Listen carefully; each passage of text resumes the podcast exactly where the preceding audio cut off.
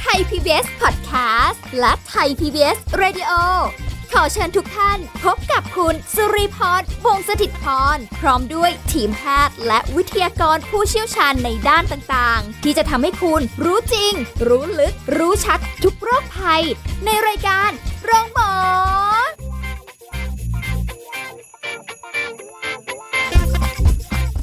มาแล้วค่ะ คุณผู้ฟังคะสวัสดีคุณผู้ฟังทุกท่านนะคะ ขอต้อนรับเข้าสู่รายการโรงหมอของเราค่ะ ทุกเรื่องทุกโรคบอกโรงหมอ วันนี้มีสาระดีๆมาฝากกันอีกแล้วล่ะค่ะ เป็นอีกเรื่องหนึ่งที่น่าสนใจนะคะ ในเรื่องของการที่จะสื่อสารอะไรกับใครสักคนหนึ่งไม่ว่าจะเป็นใครก็แล้วแต่เคยสังเกตตัวเองไหมคะ บางทีสื่อสารไปแล้วทำไมเขาไม่เข้าใจ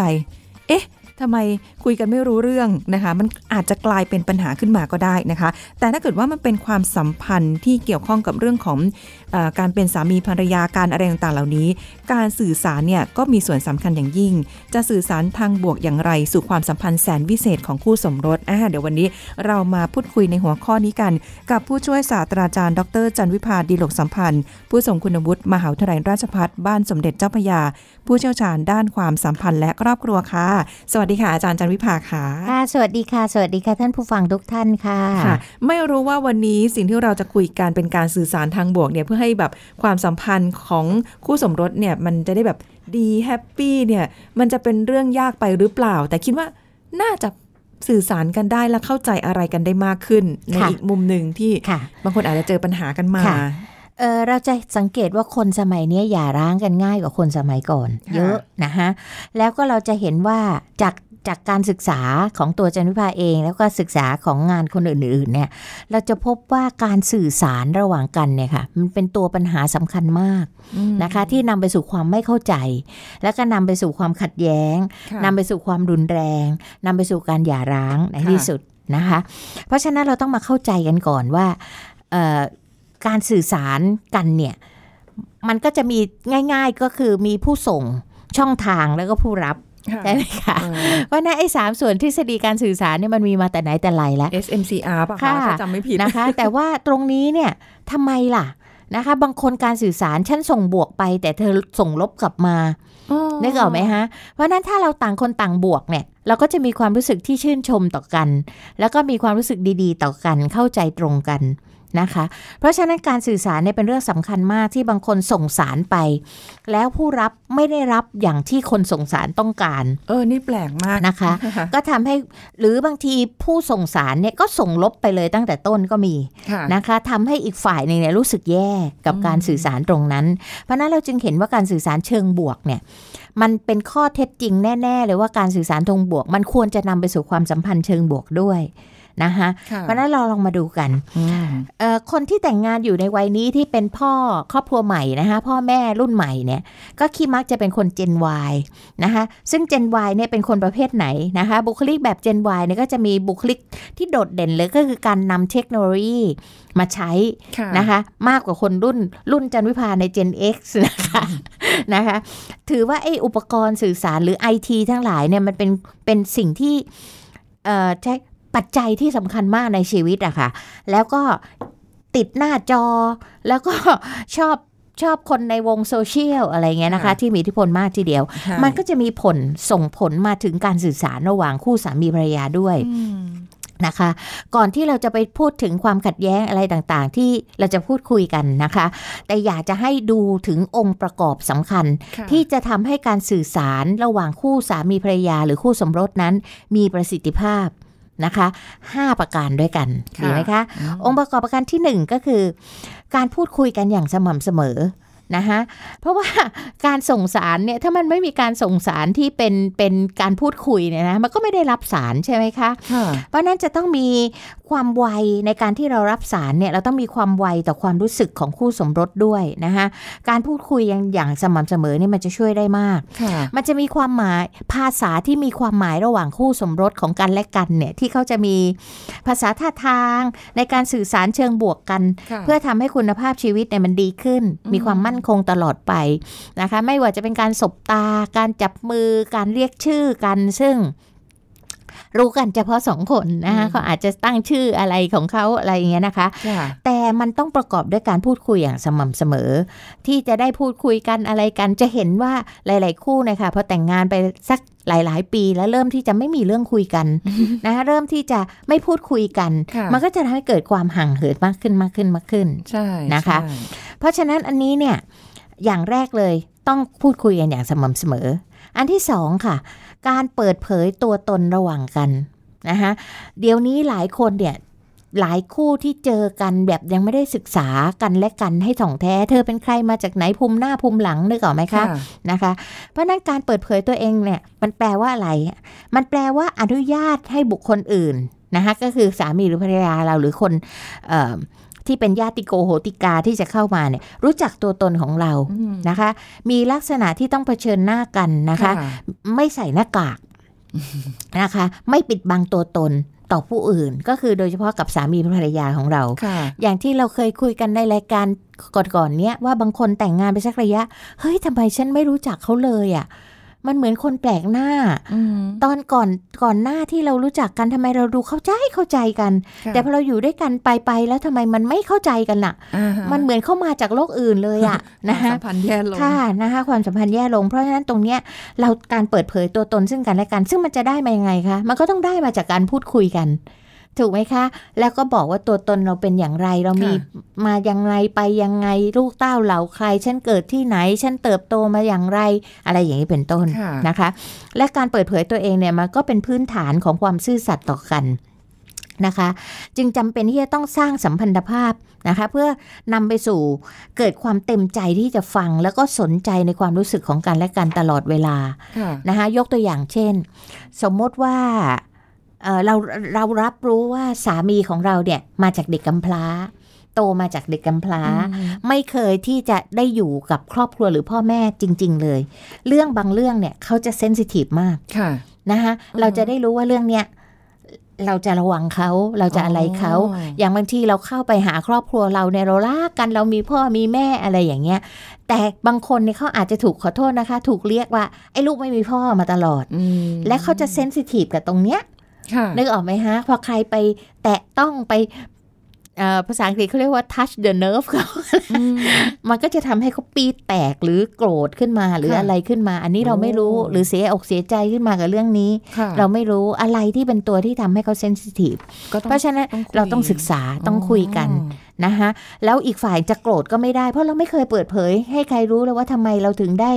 อะไรคะเซนซิทีฟกับเรื่องนี้ค่ะอะไรอย่างเงี้ยโอ้ใช่นะคะเอมันคือการเปิดเผยตัวตนค่ะเพราะการเปิดเผยตัวตนเนี่ยมันมีประโยชน์เยอะค่ะ นะคะ เพราะว่าโดยเฉพาะการสื่อสารระหว่างสามีภรรยาเนี่ยแต่ละฝ่ายจะได้รู้จักกันและกันมากขึ้น แล้วไม่โดดเดี่ยวค่ะนึกออกไหมฮะพอเขารู้ความเข้าใจเราเนี่ยอืมเขาจะมายืนอยู่เคียงข้างเรา เราจะพึงพอใจที่จะอยู่ร่วมกันในสถานการณ์ต่างๆ ได้มากขึ้นนะคะแล้วก็รู้สึกถึงความเอาใจใส่ เป็นการแลกเปลี่ยนประสบการณ์ แลกเปลี่ยนการสื่อสารระหว่างกัน แล้วก็พัฒนาความสัมพันธ์ให้ดีขึ้นไปเรื่อยๆ จริงไหมคะใช่นะคะโอ้อันที่3ค่ะองค์ประกอบที่ 3 คือต้องเป็นนักฟังที่ดีเมื่อกี้พูดคุยกันแล้ว ไม่ใช่ฟังแบบเข้าหูซ้ายทะลุหูขวานะคะ แต่เป็นผู้ฟังที่ดีด้วย ซึ่งทักษะการฟังเนี่ยเขาบอกว่าเป็นทักษะที่ยากที่สุดเลยค่ะในการเรียนรู้นะคะการสื่อสารจะไม่เกิดขึ้นเลยถ้าขาดผู้ฟังนะมีคนส่งแต่ไม่มีคนรับฟังนะคะการส่งสารก็ล้มเหลวนะคะประสิทธิภาพจะเกิดขึ้นได้เมื่อเราเข้าใจความหมายที่ตรงกันอืมนะคะคือผู้ส่งส่งอย่าง แต่ผู้ฟัง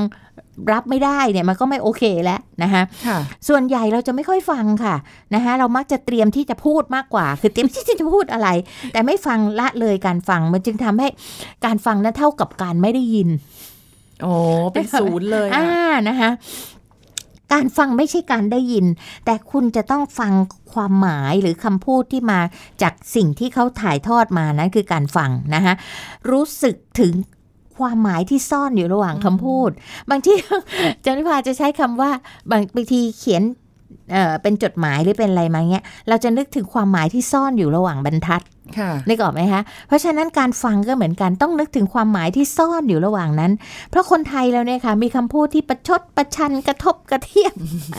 นะคะแดกดันอะไรได้มากมายเลยค่ะนะคะมันจะปะปนอยู่ในเรื่องนั้น เพราะฉะนั้นการทักษะการฟังนั้นต้องมีสมาธิในการฟัง มีความตั้งใจสนใจจับประเด็นให้ได้อืมนะคะทุกขั้นทุกตอนที่เขาพูด แล้วก็ต้องวิเคราะห์และประเมินในสิ่งที่เขาพูดโดยมันแปลว่าอะไรค่ะนั้นต้องฟังให้จบใจความอืมนะคะไม่ใช่ฟังครึ่งกลางแล้วก็ตีสรุปเอาเองว่าเขาเป็นอย่างนั้นอย่างนี้เขายังมันจะพูดไม่จบเลยไม่ได้ความหมายที่เข้าใจนะคะ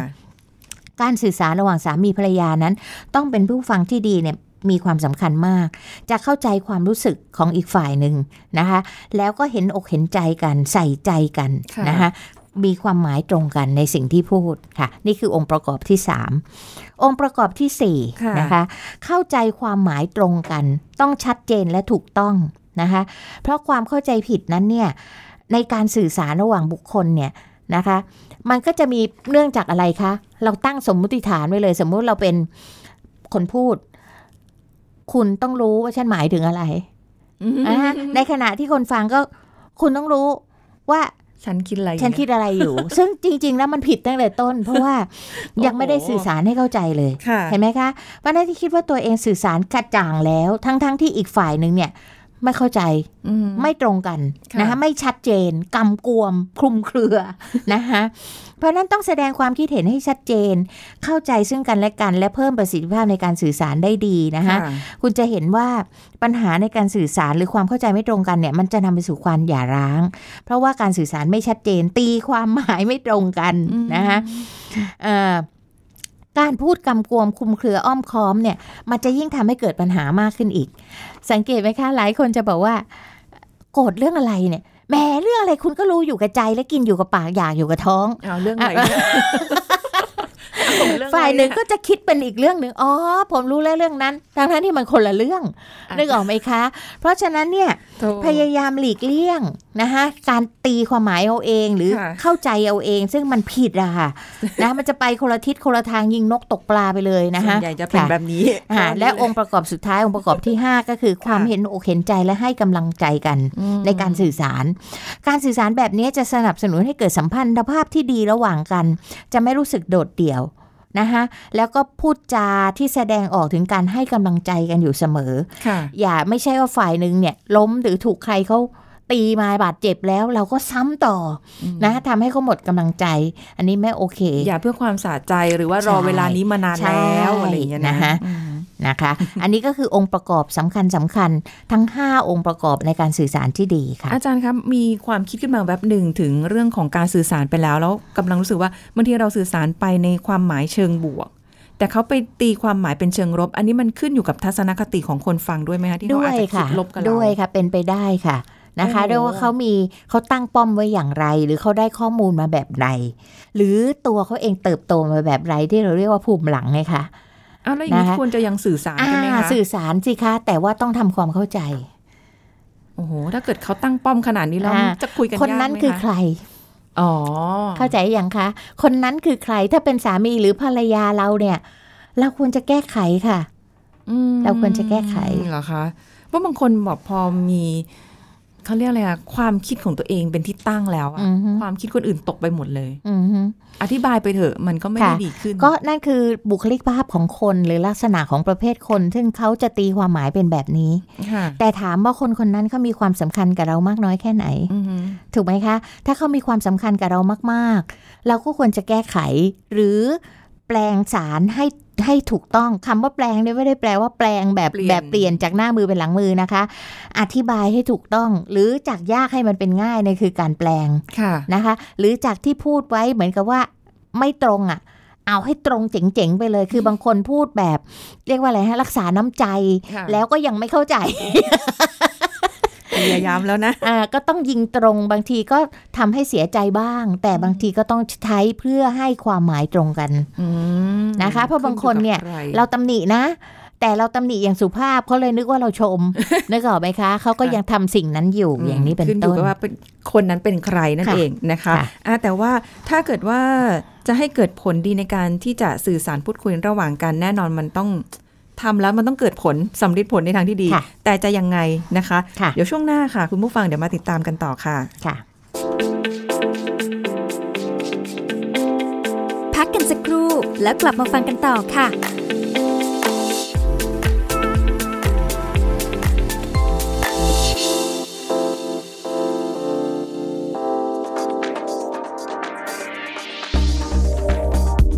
คุณผู้ฟังครับ การนอนหลับนั้นมีความสำคัญต่อการเจริญเติบโต การพัฒนาสมองและสุขภาพของเด็กนะครับ โดยเวลานอนทำให้ร่างกายหลั่งฮอร์โมนการเจริญเติบโตมากขึ้น ส่งผลกระตุ้นต่อการเจริญเติบโต และควบคุมสัดส่วนของไขมันในกล้ามเนื้อ แต่ถ้าหากเด็กนอนไม่เพียงพออาจจะกระทบต่อพัฒนาการ โดยจะเกิดปัญหาการเจริญเติบโตได้ไม่ดี การเรียนรู้ช้าลง ความจำลดลง และการสร้างภูมิต้านทานโรคลดลงทำให้ติดเชื้อได้ง่าย ดังนั้นนะครับจึงต้องส่งเสริมให้เด็กนอนหลับพักผ่อนอย่างเพียงพอ อย่างน้อยนะครับวันละ 8-10 ชั่วโมง ขอขอบคุณข้อมูลจากสำนักงงานกองทุนสนับสนุนการสร้างเสริมสุขภาพ หรือสสส คุณกำลังฟังรายการโรงหมอ รายการสุขภาพเพื่อคุณจากเรา เอาละค่ะ คุณผู้ฟังติดตามกันต่อนะคะสำหรับการสื่อสารทางบวก สู่ความสัมพันธ์แสนวิเศษ ของคู่สมรสหัวข้อยาวๆ ชื่อยาวมาก แต่ว่าวันนี้ได้ได้แนวทางแน่นอน เพราะว่าบางทีปัญหาเรื่องการคุยกันนะคะอือฮึอาจารย์จะมีปัญหาเรื่องแบบบางทีพูดไปง่าย ๆ นะอือฮึคุยไปคุยมา เอ้าตีกันซะงั้นงงนะเลยก็บอกว่าบางทีคู่โดยเฉพาะคู่สมรสเนี่ยค่ะทะเลาะกันเรื่องไม่เป็นเรื่องเออเออนะคะ จนมันต้องมีฝ่ายหนึ่งอะที่เอ่อ พยายามเตือนสติกันน่ะนะคะ แล้วฝ่ายหนึ่งก็บอกนี่ตกลงเราทะเลาะกันเรื่องอะไรเนี่ยเออใช่บางทีมันเป็นเรื่องไม่เป็นเรื่องแล้วมันก็บานออกบานออกบานออกค่ะนะคะ แต่ให้คิดทางบวกค่ะ เขาบอกว่าการทะเลาะกันของคู่สมรสเนี่ยนะคะ จริง ๆ มันเป็นการช่วยให้เราเกิดความเข้าใจกันมากขึ้นนะอ๋ออ่าเพราะว่าถ้าเราไม่ทะเลาะกันเนี่ยแล้วมันก็ไม่มีการอธิบาย ไม่มีการคืนดี แล้วเวลาคืนดีกันเนี่ยง้อกันเนี่ยมันน่ารักนะ มันมีอะไรแต่อะไรที่มันทำให้เกิดประสบการณ์ที่ดีกันเยอะแยะเลย อันนี้เป็นะคะในแง่มุมของการที่คุยกันแบบว่า ไม่ได้มีองค์ประกอบอื่น เช่น สมมุติเมามาอือฮะมีเครื่องดื่มแอลกอฮอล์เป็นส่วนเกี่ยวข้องหรืออะไรเงี้ยนะคะค่ะก็เดี๋ยวจะคุยกันไม่รู้เรื่อง อันนี้ค่ะแบบอันนี้คุยกันแบบดีๆ อันนี้ถ้าเกิดว่าเราคุยกันแล้วสื่อสารกันแล้ว มันมันต้องมีผลดี อย่างน้อยค่ะมันต้องมีผลดีค่ะเกิดขึ้น ซึ่งผลดีเนี่ยนะคะ จากการสื่อสารเชิงบวกเนี่ยของคู่สมรสเนี่ยนะคะ ต้องให้เข้าใจก่อนว่าไม่มีคู่สมรสไหนที่ไม่เคยทะเลาะกัน หรือไม่เคยเข้าใจผิดกันในเรื่องของการสื่อสารถูกไหมคะค่ะเอ่อมีคนก็ทำวิจัยนะคะ หลายหลายเจ้ามากเลยจันวิภาก็ชอบมากเลยที่ตามอ่านเรื่องแบบเนี้ยนะคะเขาบอกว่าการเอาตั้งแต่การสื่อสารนะคะที่จะทำให้ลดความขัดแย้งลงเนี่ยมีได้หลายรูปแบบทีเดียวนะคะ มีตั้งแต่การสื่อสารด้วยคำพูดเชิงบวก มีการสื่อสารด้วยการกระทำการสื่อสารด้วยความเงียบ การสื่อสารโดยผ่านบุคคลที่สามการสื่อสารโดยการฟัง เห็นไหมคะ ที่เราพูดถึงประเด็นการฟังสำคัญ การสื่อสารโดยการปลดปล่อยอารมณ์นะคะค่ะสิ่งเหล่านี้มันจะทำให้เกิดการรูปแบบการสื่อสารเอ่อในคู่สมรสหลายรูปแบบด้วยกันนะคะ จากผลการวิจัยนะคะ ล่าสุดเนี่ยเขาบอกว่าออกมา 4 รูปแบบค่ะคือรูปแบบของการสื่อสารแบบพูดแบบสร้างรักเออฟังแล้วเก๋ไหมยังงอะพูดแล้วทำให้รักกันมากขึ้นน่ะ นะคะอ๋ออันที่สองคือรูปแบบของการสื่อสารที่ทำเพื่อเรา เอาตัวนี้มาเป็นตัวตั้งเลยว่า สิ่งที่เราทำเนี่ยเพื่อเรานะ เพื่อครอบครัวนะอืมไม่ใช่เพื่อคุณอ่าไม่ใช่เพื่อฉัน แต่เพื่อเราค่ะนะคะอันที่สามคือรูปแบบการสื่อสารที่เงียบจึงดีเขาใช้คำนี้นะคะ เงียบจึงดีก็หมายความว่าบางอย่างเนี่ย ถ้าเรา พร่งพร่งพร่งพร่งออกไป มันก็ระเบิดอารมณ์ออกไปมากที่สุดนะคะ แต่เงียบไว้บางครั้งที่บอกว่าการควบคุมอารมณ์ไงคะถ้าอารมณ์เราพุ่งขึ้นไปถึงมากๆแล้วเนี่ย เงียบไว้ดีกว่านะนั่นก็คือทำให้อารมณ์มันคามดาวน์ลงนึกออกไหมคะแล้วค่อยกลับมาพูดกัน เขาจึงใช้ความเงียบบอกเงียบจึงดี แต่อย่าลืมนะคะไม่ใช่เงียบแบบที่เดินหนีไปนะ อีกฝ่ายหนึงจะยิ่งโมโหจัดนะคะ ต้องบอกว่าอ่าตอนนี้เราเรากำลังอารมณ์ไม่ดีทั้งคู่นะ เราแยกกันสักแป๊บดีกว่าให้อารมณ์เราดีกว่านี้แล้วเรามาคุยกันตอนนี้คุยกันไม่มีประโยชน์ละค่ะคุณก็แรงผมก็แรงอืมอย่างเงี้ยนะคะ และอันที่สี่ก็คือการสื่อสารแบบฟังด้วยใจ เห็นไหมคะที่เมื่อกี้เราพูดถึงทักษะการการฟัฟังงอันนี้เป็นชื่อที่เขาตั้งนะคะ ผู้วิจัยเขาตั้งไว้สี่รูปแบบ ซึ่งการสื่อสารทั้งหมดทั้งองค์ประกอบที่ดีที่เราคุยกันไปใน part ที่แล้ว รวมทั้งเอาอย่างงานวิจัยมายืนยัน ผลมันออกมาในทางที่ดี 8 อย่างด้วยกันค่ะค่ะ ถ้าคุณมีการสื่อสารที่ดีอย่างแรกเลย มันเกิดการคืนดีกัน เวลาที่เราทะเลาะเบาะแว้งหรือขัดอกขัดใจกันเนี่ย มันก็จะกลับมาหวานแหววคืนดีกันได้ด้วยความเข้าใจค่ะนะคะ อันที่สองเพิ่มความเข้าใจและยอมรับกันมากขึ้น คุณสุริพรต้องยอมรับว่าการแต่งงานเนี่ยคือการที่คนแปลกหน้าสองคนมาใช้ชีวิตอยู่ด้วยกัน นะคะ ไม่มีใครที่จะรู้ภูมิหน้าภูมิหลังของกันและกันได้เท่ากับตัวเราเองค่ะนั่นคือการที่เราจะให้อีกฝ่ายหนึ่งเขารู้จักเราได้มากน้อยแค่ไหน ยอมรับตัวตนเราได้มากแค่ไหน ถ้าคุณไม่ส่งสารไปที่จะเล่าสู่กันฟัง หรือบอกเล่าเก้าสิบว่าเราเป็นใครมาจากไหนอะไรอย่างไรค่ะนะคะ อีกฝ่ายหนึ่งก็ไม่มีวันรู้จักเรานึกออกไหมคะ คุณสุริพรเอ่อโตมาอายุ 25 ค่ะ คุณสุริพรมีชีวิตส่วนตัว 25 ปี แล้วมาใช้ชีวิตร่วมกับคนอื่น คุณสุริพรจะให้เขารู้จัก 25 ปีของคุณสุริพรนั้นทุกกระเบียดนิ้วมันเป็นไปไม่ได้อืมถูกไหมคะค่ะมันอยู่ที่คุณอยากจะเปิดให้เขารู้จักมากน้อยแค่ไหนอ่านั่นสิคนเรามันจะมีมุมมืด มุมบอดมุมแอบซ่อนมุมอะไรของเราอยู่นะคะค่ะแต่อย่างน้อยที่สุดเนี่ย สามีภรรยาคือคนใกล้ชิดที่สุดนัมเบอร์หนึ่ง นะคะ ที่เราควรจะได้เข้าใจกันและกัน ถ้ายิ่งไม่เข้าใจกันและกันรู้จักกันไม่น้อยเท่าไหร่ มันก็ยิ่งเกิดความขัดแย้งหรือโกรธเคืองกันได้มากขึ้นเท่านั้นค่ะนะคะอืมอันที่สามค่ะ ผลของการสื่อสารที่ดีระหว่างคู่สมรสทำให้ไม่ทะเลาะกันรุนแรงมากนะคะแล้วก็ใจเย็นขึ้น การทะเลาะก็ไม่รุนแรงมากขึ้นค่ะแล้วก็ใจเย็นขึ้นด้วยนะคะ เพราะ มันจะทำให้เกิดความเข้าอกเข้าใจและสื่อสารในทางที่ดี เช่น ที่บอกว่าแปลงสารที่จันวิภาใช้คำนี้ก็คือว่า จากที่มันคำแรงๆ มันก็จะลดให้เบาลงนึกออกไหมฮะอ๋อจากสิ่งที่ผิดก็จะทำให้ถูกค่ะค่ะก็จะเข้าใจขึ้นค่ะอะไรอย่างนี้อืมเคยเคยเห็นคนลักษณะนี้ไหมคะที่ เวลาคุณสุริพรสมมติมีเพื่อนกันสามคน คนหนึ่งมาบ่นเพื่อนอีกคนหนึ่งให้ฟังเนี่ยแรง แรงแรง แต่เพื่อนคนกลางเนี่ยจะไปเล่าให้อีกคนหนึ่งฟังเนี่ยมันจะลดทอนคำลง นึกออกไหมด้คะแบบใส่อ่าคำไม่ใช่ใส่เต็มๆไปเต็มๆลงไป ไม่ใช่ก๊อปไปใส่เลย แต่จะแปลงสารแปลงคำพูดให้มันมันประนีประนอมก่อนอะไรอย่างนี้เป็นต้นนะคะ เพราะฉะนั้นสิ่งเหล่านี้มันก็จะช่วยได้ในเรื่องของการสื่อสารในเชิงบวกอืมอ่า อย่างเช่นเมื่อเมื่อสัปดาห์ก่อนเราพูดกันเรื่องแม่สามีกับลูกสะใภ้อย่างเงี้ยค่ะนะคะ ซึ่งบางทีเนี่ยแม่สามีพูดมาอย่าง แต่ลูกสะใภ้มาเล่าให้ลูกชายฟังเนี่ย ไม่อยากให้แม่กับลูกเขาโกรธกัน เราก็แปลงสารซะ เอาเวอร์ชั่นที่มันเบาลงนิดนึงมาเล่าให้ฟังอะไรอย่างนี้เป็นต้น นี่ก็คือสื่อสารทางบวก ไม่ใช่ไปกระพือให้มันหนักขึ้นกว่าเก่าคือจะเป็นอย่างนั้นหนะรือเปล่าหรือลูกชายเราไปฟังแม่สามีบ่นลูกสะใภ้มา ก็ไม่ได้มาเล่าให้ภรรยาฟังตเก็บรงไว้ๆอ่าแต่เราจะต้องแปลงให้มันเบาลงหน่อย อะไรอย่างเงี้ยค่ะ เพื่อที่จะให้เกิดการปรับปรุงด้วยกันทั้งสองฝ่ายอะไรอย่างเงี้ยเป็นต้นค่ะอืม นะคะ อันที่สี่เขาบอกว่าความถี่ของการทะเลาะน้อยลงค่ะค่ะนะคะ เมื่อมันความเข้าใจมันมากขึ้นนะคะ เข้าอกเข้าใจกันมากขึ้นว่าไอ้ไอ้อันเนี้ยแตะเขาไม่ได้นะหรืออะไรอย่างเงี้ยนะคะ ความถี่ของการทะเลาะมันก็จะน้อยลงด้วยค่ะความเข้าใจกันมากขึ้นนะคะ ต้องเรียนรู้คู่สมรสไปตลอดชีวิตเอาอย่างนี้ละกัน นะคะ เพราะอย่างที่บอกไม่มีใครมาถึงแหมก๊อปปี้ไฟล์เธอเข้าใจฉันนะว่า 25 ปีฉันอยู่มายังไง มันเป็นไปไม่ได้ค่ะค่ะนะคะมันต้องค่อยๆเรียนรู้กันไป และการเรียนรู้นั่นแหละ มันจะทำให้เกิดความรักกันเพิ่มขึ้นมาเพิ่มขึ้นมาเพิ่มขึ้นมาเรื่อยค่ะๆนะคะค่ะประเด็นที่ 5 ค่ะ หลังจากที่มีการสื่อสารที่ดีแล้ว เราจะรู้จักให้อภัยกัน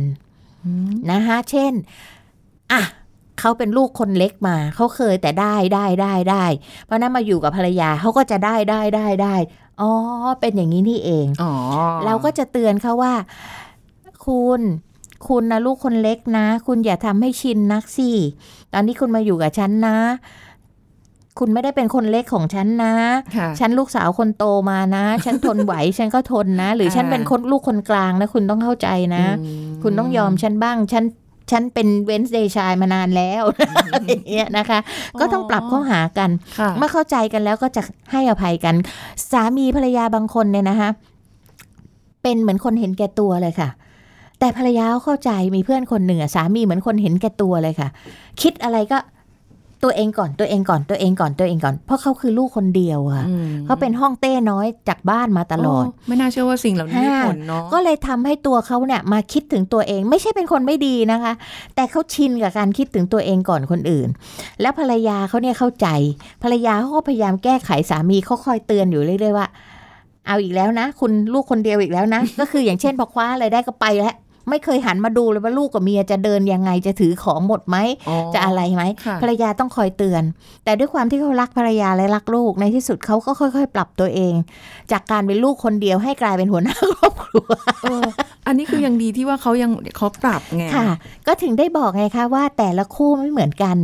ถ้าแต่ละคู่เนี่ยเข้าใจตนเองเข้าใจพื้นฐานตัวเองเข้าใจจุดบอดของตัวเองแล้วเรามาปรับตัว มันก็จะโอเคค่ะนะคะ เจอเยอะมากค่ะที่ผู้ชายที่เป็นประเภทเนี้ยนะคะ แล้วพอมาแต่งงานแล้วกลายเป็นคนที่ใส่ใจลูกเมียคือปรับตัวเองอะจากสมมติมาจากครอบครัวเดิมเนี่ยเป็นเทวดาประจำบ้าน ที่พี่น้องต้องเอาใจ พ่อแม่ต้องเอาใจนะคะพอมาแต่งงานกับลูกเมีย กลายเป็นคนที่ต้องมาเอาใจลูกเมีย ก็มีค่ะ ก็ค่ะปรับได้นะคะค่ะ แต่ต้องคอยเตือนกันอย่างที่บอกอะค่ะนะคะ แล้วก็อันที่ 6 ค่ะ ผลดีอีกอันหนึ่งก็คือการรู้สึกดีหรือพึงพอใจในคู่สมรส ที่บอกไงคะว่าพอเรามีความเข้าใจกัน มันก็เริ่มรักกันมากขึ้น มากขึ้น มากขึ้นมากขึ้น เพราะฉะนั้นความพึงพอใจระหว่างกันมันก็มีมากขึ้นมากขึ้นมากขึ้นไปด้วยค่ะ ในทุกๆเรื่องอืมนะคะ มันเริ่มจากการสื่อสารนี่แหละนะคะ ประการที่ 7 ผลดีค่ะจากการที่เรามีการสื่อสารเชิงบวกต่อกันเนี่ย ก็จะทำให้เรารู้จักประคับประคองชีวิต คู่ไปด้วยกันนะคะ เมื่อเราจูนเครื่องเข้าหากันแล้ว มีความเข้าใจตรงกันแล้วในชีวิตคู่ของเรา นะคะว่าชีวิตคู่ของเรามีจุดมุ่งหมายอย่างไร เราจะร่วมกันรักษาชีวิตคู่ไว้อย่างไร มันก็จูงมือไปด้วยกันได้ เธอเซฉันประคอง ฉันเซเธอประคองช่วยกันเพื่อให้เราไปถึงจุดมุ่งหมายของชีวิตด้วยกันค่ะนะคะ และประการสุดท้ายนะคะการสื่อสารที่ดีจะทำให้เราเปิดใจพูดคุยกันได้มากขึ้น ไม่ใช่เหมือนตอนจีบกันเอาแต่เรื่องดีๆ มาคุยกัน แต่ตอนนี้เป็นชีวิตจริงนะคะเป็นเรื่องจริงและ เราก็สามารถที่จะเอาเรื่องที่มันอาจจะอยู่ในใจค้างคาในใจเราอะไรในใจเราเนี่ยนะคะ ออกมาพูดคุยกันได้มากขึ้นนะคะ เช่นมันมีบางคู่ที่ภรรยาเนี่ยไฮโปรไฟล์มากเลย เข้าใจคำว่าไฮโปรไฟล์นะคะ เป็นคนเด่นดังในสังคมมีชื่อเสียงอะไรต่างๆ สามีก็เป็นคนดีมากเลย แต่สามีไม่เคยกล้าเล่าให้ภรรยาฟังเลยว่า ฉันเคยผ่านการแต่งงานเป็นพ่อไม้มาแล้วอ่านึกออกไหมฮะ นะคะบอกเป็นหนุ่มโสดมาตลอดจนกระทั่งวันหนึ่งพอภรรยามารู้เรื่องนี้เข้าเนี่ยอุ้ยอายมากรับไม่ได้นึกออกไหมฮะแต่ถ้าเรามีการสื่อสารเชิงบวกกันมาตลอดเนี่ย เราจะสามารถพูดในสิ่งที่เราคิดว่าเขารับไม่ได้ค่ะให้เขาเตรียมใจไว้ก่อนได้ อย่างนี้เป็นต้น โอ้ โหเป็นแบบวันนี้ออกแนวหลักการ แต่ว่าการสื่อสารที่ดีเนี่ยคือการคุยคือมันต้องยังไงก็ต้องคุยอะค่ะเนาะสิ่งสำคัญตรงนี้นะคะ แล้วก็พยายามสื่อสารในทางบวก จะได้มีความสัมพันธ์ที่ดีขึ้นนั่นเอง วันนี้ต้องขอบคุณผู้ช่วยศาสตราจารย์ดรจันวิพาดีหลกสัมพันธ์ ผู้ทรงคุณวุฒิมหาวิทยาลัยราชภัฏบ้านสมเด็จเจ้าพระยาผู้เชี่ยวชาญด้านความสัมพันธ์และครอบครัวค่ะขอบคุณค่ะอาจารย์ค่ะยินดีค่ะ สวัสดีค่ะ